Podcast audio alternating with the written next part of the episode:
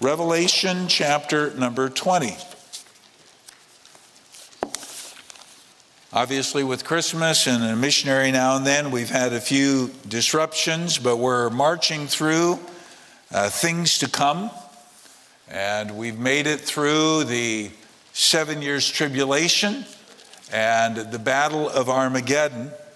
And now we are going to look at the millennial kingdom.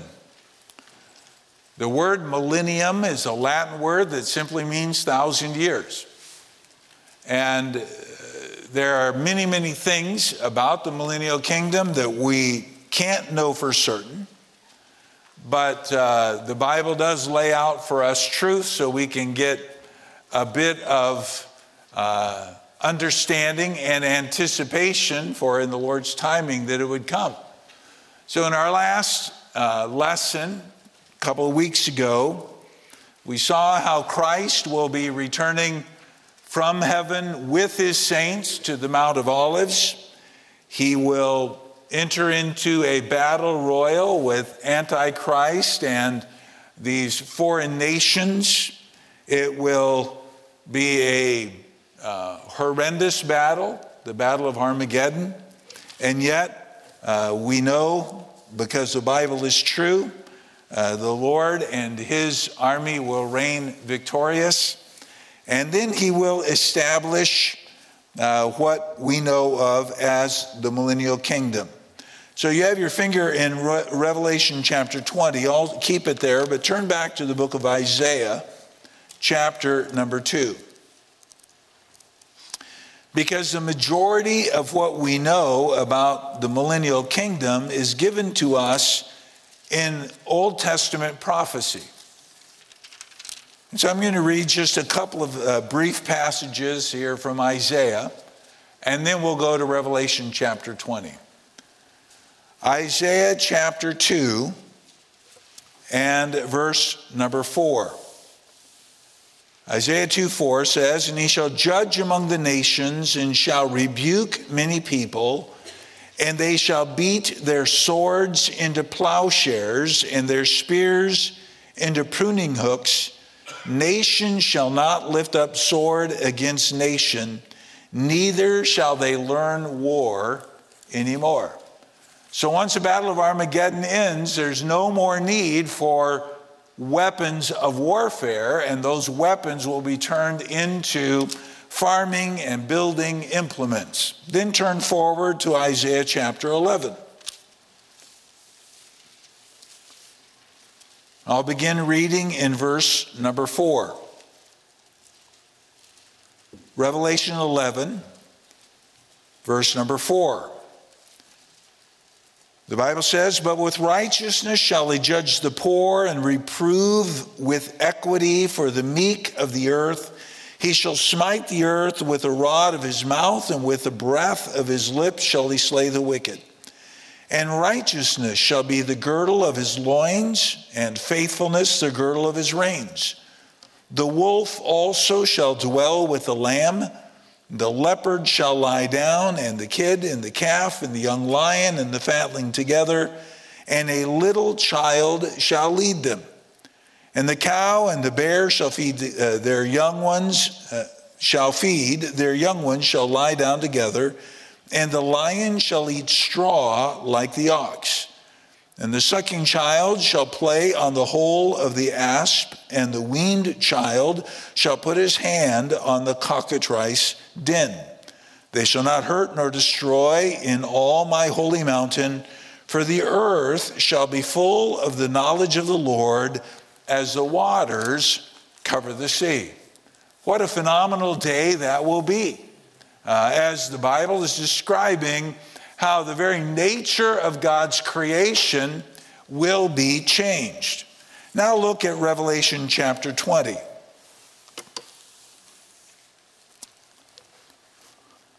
I'll begin in verse number one. The Bible says, And I saw an angel come down from heaven, having the key of the bottomless pit and a great chain in his hand, and he laid hold on the dragon, that old serpent, which is the devil and Satan, uh, uh, devil and Satan, and bound him a thousand years. and cast him into the bottomless pit and shut him up and set a seal upon him that he should deceive the nations no more till a thousand years should be fulfilled. And after that, he must be loosed a little season. And I saw thrones, and they, uh, and they sat upon them, and judgment was given unto them. And I saw the souls of them that were beheaded for the witness of Jesus and for the word of God, and which had not worshiped the beast, neither his image, neither had received his mark upon their foreheads or in their hands, and they lived and reigned with Christ a thousand years. But the rest of the dead lived not again until the thousand years were finished. This is the first resurrection. Blessed and holy is he that hath part in the first resurrection. On such uh, the second death hath no power. But they shall be priests of God and of Christ, and shall reign with him a thousand years. And when the thousand years are expired, Satan shall be loosed out of his prison.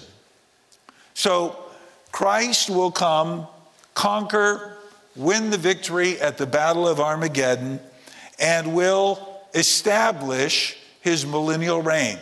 And all the book of Revelation says about that millennial reign is found here in verses 4, 5, and 6 of Revelation chapter 20. But basically, uh, when Christ returns, uh, all believers in heaven will return to the earth with him in, in, the heavenly Jerusalem that John saw coming down out of heaven. And uh, these glorified saints will rule and reign with Christ during the millennium. If you're born again, you're raptured out or you're taken out. Uh, in, in that time, the church age, you'll be in that number. I'll be in that number. And will rule the growing repopulating of the earth that will develop through the thousand years. And, you know, you can imagine Canada's, we're just over 250 years old. So, so this is going to be uh, four times the history of approximately of the United States and Canada. Uh, and, and in that period of time, there's going to be repopulation of the earth because remember, the, so many, such a huge percentage of the population will die in the tribulation. For that thousand years, Satan will be absent and his influence will be absent. His deceiving will be absent. But at the end of the thousand years, verse 7, he'll be loose for a brief period. And then we go into what is known at, as uh, eternity proper. So, really, just two things that I want to share with you tonight. Number one is that Christ will establish this kingdom after the victory of Armageddon. And he does that by, uh, first of all, binding Satan and casting him, verse 3, uh, into this bottomless pit for a thousand years. So the victory at Armageddon takes place. Christ is, uh, establishes himself on the throne of David, and uh, we enter into this thousand years. Uh, we really can't imagine what it's going to be like on this earth apart from taking the Word of God at face value because it will be nothing like any time in history has ever been. Jesus Christ will be Lord. He will rule. He is Lord now, but he will rule in a righteous rule, and all the nations of the world shall submit unto him. So verses 1 through 3 tell us how Satan will be bound for these thousand years. Uh, and his influence that is present on this earth today and has been since the Garden of Eden will continue. Now, if you keep your finger here, turn back to Isaiah chapter 14, because in Isaiah chapter 14, we're told about Lucifer's rebellion. And this thousand years in the bottomless pit is prophesied in Isaiah chapter 14. If, if you, we were to read the whole chapter, you would, you would uh, hear the pride and, and Lucifer rising up uh, from God, uh, above, trying to rise up above God. But notice, I'll just begin down in verse number 12. How art thou fallen from heaven, O Lucifer, son of the morning? How art thou cut down to the ground, which didst weaken the nations? For thou hast said in thine heart, I will ascend into heaven. I will exalt my throne above the stars of God. I will sit also upon the mount of the congregation in the sides of the north. I will ascend above the heights of the clouds. I will be like the Most High. Notice God's response, verse 15. Yet thou shalt be brought down to hell, to the sides of the pit. The, the word translated pit or bottomless pit is the root of our English word uh, abyss. It has the idea of uh, there being sides, uh, but no top, no bottom. There's been some conjecture where this is, what it is, how that happens, but uh, if you've ever had a dream that you were falling and you woke up suddenly, uh, I think that's what it's talking about that sensation, that discomfort, that, that terror uh, gripping those who are there. But understand, this bottomless pit is only a temporary place for Satan to be deposited for a thousand years. He'll be confined there, he'll be restricted there, he won't have the freedom to influence for a thousand years and Christ will reign. So Satan is bound, first of all. But secondly, during this thousand years, believers will serve the Lord. Look at verse number four of Revelation chapter 20. Says, And I saw thrones, and they sat upon them, and judgment was given unto them. And I saw the souls of them that were beheaded for the witness of Christ and for the word of God and which had not worshipped the beast, neither his image, neither had received his mark upon their foreheads or in their hands, and they lived and reigned with Christ a thousand years. So while Satan is removed and Christ is establishing his kingdom, uh, the Bible is teaching here that the Lord rewards those who have stood for him faithfully with positions of authority. It says they will judge, they will be on thrones, etc. So this speaks of those in the tribulation who were martyred for their faith. I, I personally would suggest that it includes all those throughout history who have stood for Christ and faced whatever persecution and uh, judgment, and they were given, based on their faithfulness, places of service. Again, keep your finger here, turn back to the book of Daniel, chapter 7.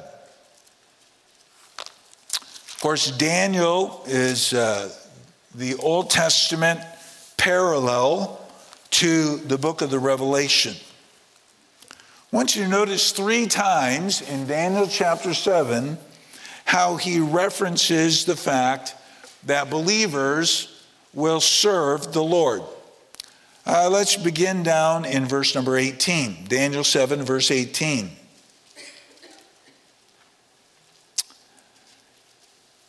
Well, verse 17, these great beasts, which are four, are four kings which shall rise out of the earth, but the saints of the Most High shall take the kingdom and possess the kingdom forever, even forever and ever.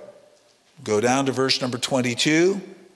Until the Ancient of Days came and judgment was given to the saints of the Most High, and the time came that the saints possessed the kingdom. On down to verse number 27. And the kingdom and dominion and the greatness of the kingdom under the whole heaven shall be given to the people of the saints of the Most High, whose kingdom is an everlasting kingdom, and all dominion shall serve and obey him. Hitherto is the end of the matter. As for me, Daniel, my cogitations much troubled me. And my countenance changed in me, but I kept the matter in my heart. Here, three times in Daniel chapter 7, it speaks how the saints shall rule in the kingdom forever. So, three things happen as Christ establishes his kingdom. Three main areas. One, Satan is confined, the saints are established to serve. And thirdly, we see the blessing of our salvation. Look at verse 5. But the rest of the dead lived not again until the thousand years were finished. This is the first resurrection. Blessed and holy is he that hath part in the first resurrection. On such the second death hath no power. But they shall be priests of God and of Christ, and shall reign with him a thousand years. That phrase at the beginning of verse number five, the rest of the dead, is referencing those who are unsaved. Now, everyone who enters into the millennium, uh, millennial reign will be saved, but children will be born generation after generation, generation after generation. Some will accept, some will not. So there will be unsaved at that time. But what he's talking about, the first resurrection. The first resurrection has a few phases to it. For example, uh, when Christ died on the cross, uh, was buried, and rose again. In that period of time, the Bible talks about him setting captivity captive. Who's he talking about? Talking about the Old Testament saints who had been in the good side of paradise.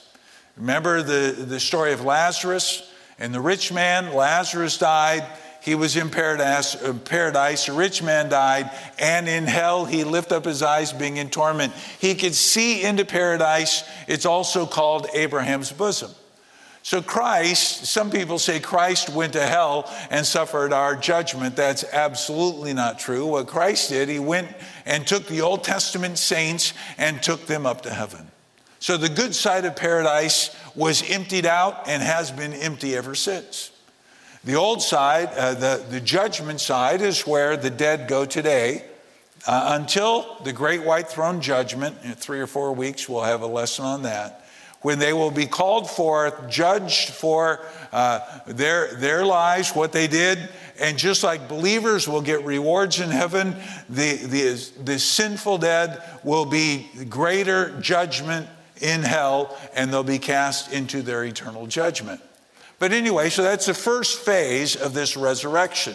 The Old Testament saints were taken to heaven at that time. The second phase is yet to come. That's the rapture of the church. These are church age believers who, from uh, the death, burial, and resurrection of Christ, from that time until Jesus, 1 Thessalonians 4, the rapture takes place, we are brought out. The dead in Christ shall rise first, we which are alive and remain shall caught up together, and so shall we ever be with the Lord. The third phase, we don't know exactly when it is, but we know it happens when those who, uh, believers, died during the tribulation time are taken to heaven. The reason we know uh, it, uh, that it happens is when Christ comes to the Mount of Olives or the Battle of Armageddon, all believers up to that point are with him. So the first resurrection is in three phases, and as a child of God, I know that I will be part of that group that will be with the Lord at that time uh, and a part of his kingdom. So that's Christ establishing his kingdom. But the question we normally have is what's it going to be like? What's, what's the character of that kingdom going to be like? What, what the, what's the environment going to be like? How is this all going to play out? Well, I can't answer all those questions, but let me just give you sort of a, uh, a flyover uh, idea of some of the things the Bible tells us specifically about that kingdom. Now, we know that Jerusalem will be established as the capital of the world uh, and Israel will be ruling. We know the temple will be rebuilt. This is the fourth temple now, and it'll be much larger and grander than any temple that has been built so far. Think about this there'll be no prisons, no hospitals, no mental institutions, no armies, no casinos or any uh, unsavory place. Uh, none of that is needful in the millennial reign. We read in Isaiah chapter 11 how the lion and the lamb, as well as the wolf and the calf, the cow and the beast, will all be together. So the, the whole issue of carnivores uh, eating up the herbivores and all of that, that, that will all be changed. And children playing with scorpions and snakes, no harm. That, that's a bit of a change, right? Uh, sin will be swiftly judged and certain judgment because a righteous judge, the Lord Jesus Christ, will be ruling and reigning for a thousand years. And uh, it will be just beyond our ability to understand. So I'm going to give you, I don't know, 10 or 12, whatever I can do quickly, descriptions of this millennial kingdom. The Bible says it will be a kingdom of peace. I read Isaiah 2 to you earlier, verses 3 to 5. Micah chapter 4, verse 3 says, And he shall judge among many people and rebuke strong nations afar off, and they shall beat their swords into plowshares and their spears into pruning hooks. Nation shall not lift up a sword against nation, neither shall they learn war any more. Eh, the world will enjoy peace between nations so that instruments of war will be unnecessary. There, won't be just detente. There won't just be peace agreements. There won't be any kind of uh, nuclear arms management between nations, though that's all will be gone. It will be a time of peace. It'll be a time of the Lord's perfect rule and justice. His, his rule is described as a rule of righteousness, Isaiah 60, verse 21, a rule of holiness, Isaiah chapter 4, verses 3 and 4, and a rule of truth.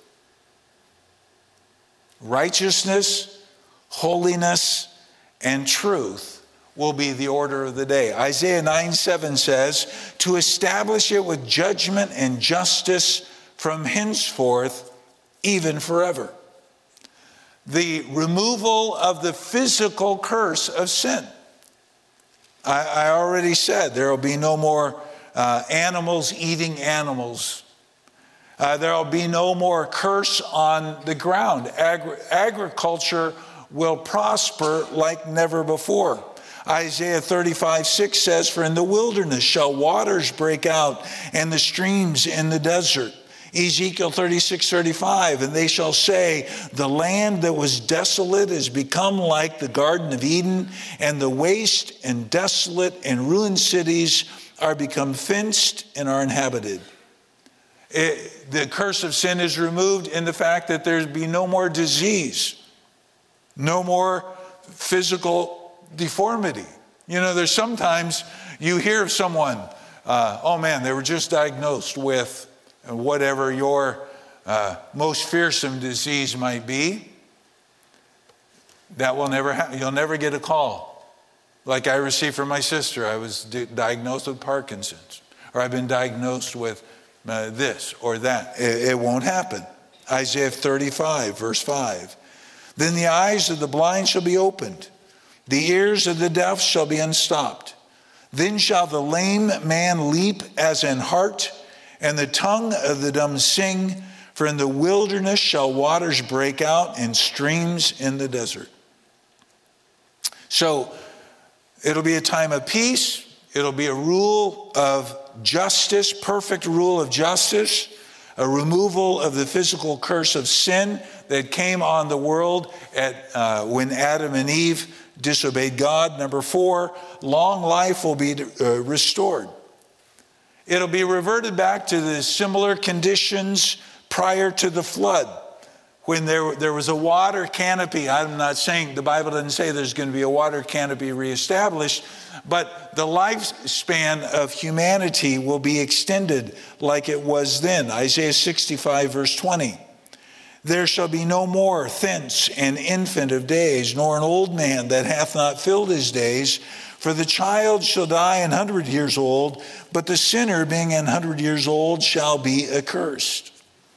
So long life is restored. Number five, family life will continue. There'll be marriage, there'll be children born, as I said, there'll be multiple generations through uh, the years, and there will be a need for those to be saved. Uh, Jeremiah 30, verse 20 Their children also shall be as aforetime. Their congregation shall be established before me, and I will punish all that oppress them. I read uh, uh, Isaiah 11, 6 earlier when it said, The young, uh, the child shall lead them. Well, if there are no children born, there won't be any child to lead them. Uh, number six, there'll be a unified language. Similar to Babel, only then rather than used to glorify man, it will be used to sing praise and glorify God. Zephaniah 3 9. For then will I turn to the people a pure language, that they may all call upon the name of the Lord to serve him with one consent. Now, we can debate what language that is, but the Bible doesn't say. It just says it'll be a pure language, a unified language. And as a result, there will be unified worship. Zechariah chapter 8, verse 22. Yea, many people in strong nations shall come to seek the Lord of hosts in Jerusalem and shall pray before the Lord.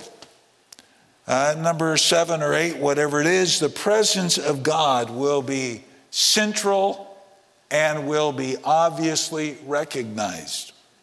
Ezekiel 37 28 says, And the heathen shall know that I, the Lord, do sanctify Israel when my sanctuary shall be in the midst of them forever. Work will never be frustrating, it'll be profitable and successful because the curse of the ground is removed and we uh, will it doesn't mean we won't be working but we won't have the frustrations of work. Men will enjoy their work and no work will seem tedious or meaningless. It'll all have that satisfaction level that god intended it to have before adam and eve sinned. Isaiah 65 23 they shall not labor in vain or bring forth their, for trouble, for they are the seed of the blessed of the Lord and their offspring with them. Next, it'll be a time of comfort. Uh, the prophet declared God's word, Isaiah 40, verse 1 Comfort ye, comfort ye, my people, saith the Lord. Think about it. the nation of Israel, which will have been persecuted uh, without mercy uh, during the tribulation will be a nation that is comforted with great abundance by their uh, great God during that time. It'll be a time of us understanding more what God is doing and what He's saying. I, I would put it akin to the disciples on the road to Emmaus on the day of Christ's resurrection. Isaiah 2, verse 3 says, And many, shall, many people shall go and say, Come ye, and let us go up to the mount of the Lord, to the house of the God of Jacob. And he shall he will teach us of his ways, and we will walk in his paths. For out of Zion shall go forth the law and the word of the Lord from Jerusalem. We'll have an understanding like we've never had before. We'll be able to grasp what God is doing. We'll be able to see His hand in our lives. And it'll be a time of great evangelism, a great missionary outreach of these succeeding generations who need to come to know the Lord. Isaiah 66, verse 19. And they shall declare my glory among the Gentiles. Now, I know that's rather. Uh, quick and sort of an overview, but my point was this. You know, sometimes we think, what on earth is this going to be like? I'm a little nervous about it, a little afraid of it. Understand, folks, that when the Lord establishes his reign, he knows. You know, he is the omniscient one, He doesn't need to figure it out. He knows the perfect way to rule and reign, and this earth will be uh, ruled in a perfect way. And as God's children, we will have the opportunity to serve Him and, and glorify Him and enjoy this earth as He created it to be before Garden uh, the Garden of Eden. Uh, and yet we've not been able to enjoy it to that level because Adam and Eve sinned, and the curse of sin was placed on this earth. And, and so rather than uh, people fighting against one another and trying to overcome one another and trying to put other, it'll be a unification of worship of the true God. Uh, there, there won't be the plurality of religions confusing and bringing darkness, but rather there will be the truth of the King in Jerusalem, ruling from the throne of David, and we will worship him in fullness and in truth. What a day that will be! What a day! Uh, you, know, you know, there's never will be a cause of fear.